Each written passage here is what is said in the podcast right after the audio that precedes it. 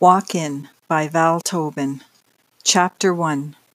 Victoria Kovacs' stomach lurched when she flipped over the death card. Hunched over the Celtic cross big configuration of tarot cards spread on the coffee table before her, she mentally slapped herself. Served her right for reading herself after a long and tiring Saturday doing readings for others. Her job at the Green Witch, the New Age store where she worked from Tuesday to Saturday, entailed doing psychic readings and manning the cash register when need dictated. Despite fatigue after the busy day, a sense of impending doom had compelled her to do a reading for herself. Victoria had barely kicked off her shoes before she'd sat down to it and now regretted the decision. The tarot, of all things. What had possessed her to use the tarot when she had oracle cards available? Too late now. All she could do was take the bad news. She examined the spread, hoping to coax something uplifting from it. Hadn't she suspected it would be bad news? All day dread had hovered over her. It had taken all her self-restraint to wait until she'd arrived home to break out the cards.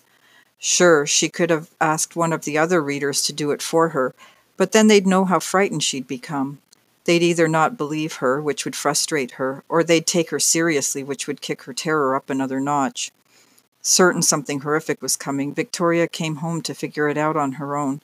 Now she sat staring at the death spread. The death card didn't signify death, regardless of the implication inherent in its name. It meant change or renewal. Based on its position in the cross, though, the change it heralded had negative connotations. In the near future, a man would enter her life, and he would cause her harm. Family would influence the situation. Victoria gazed down and to the right, the stance she assumed when she received clairvoyant information. She preferred to call the images received impressions. They never appeared crisp and clear in her mind. She could describe what she saw in detail, could even draw it, but the image always hovered just outside of distinction. This time, her face floated before her, but instead of mahogany waves, her hair was blonde and cut to shoulder length. Blood-red lips formed an O of amazement, and the deep brown eyes went wide. The image vanished, replaced by another, a pen and paper. Then that, too, disappeared. A teak coffin, shiny and new. Gone. Flashes of images flickered by so quickly she couldn't identify them. Victoria leaned back, breathless. Too fast. She couldn't understand what she'd seen. Walter, her orange and white tabby cat, thumped into her lap, and she jumped. After her heart stopped hammering, she stroked him, letting him settle his warm body on her thighs. Should have used the oracle cards.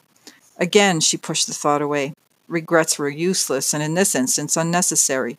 The oracle cards would help her get clarity as well as provide positive guidance. She scooped up the tarot cards without completing the reading and set them aside. As she tipped the cat from her lap and rose to get the other deck from her home office, her apartment buzzer sounded. Not expecting company, she froze. An image of a swarthy man, face hidden in shadow, flashed into her mind's eye.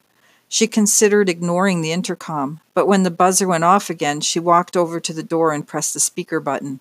Yes? Victoria Kovacs? The voice was soft, feminine, and tremulous. Yes? Victoria sucked in a breath. Her hands shook and a knot formed in her stomach. The uneasiness that had plagued her all afternoon returned full force. May I come up? Who are you? Silence, except for the slight static of the intercom, stretched out. Hello? Are you still there? A loud exhalation of breath came through the speaker. It'll be easier to explain who I am if you let me come up. Victoria imagined buzzing the woman up and then opening the door to a home invasion. I don't think so.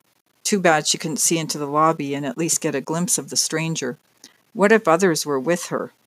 Please, it's just me. Tell me who you are and what you want. You might be a jewel thief. Victoria recalled a sitcom where one of the characters had let a jewel thief into the apartment building. No way would she buzz in a stranger.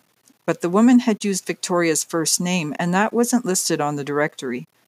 A light chuckle floated up through the intercom. I'm not a jewel thief.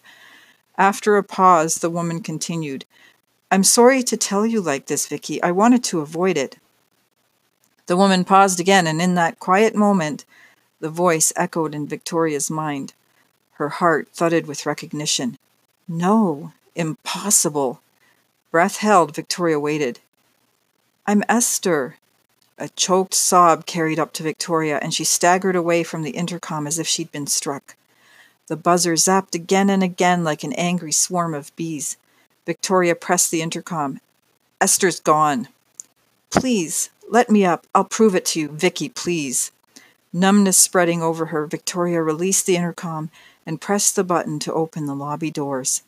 In the ensuing silence, she backed against the wall and slid down to the floor.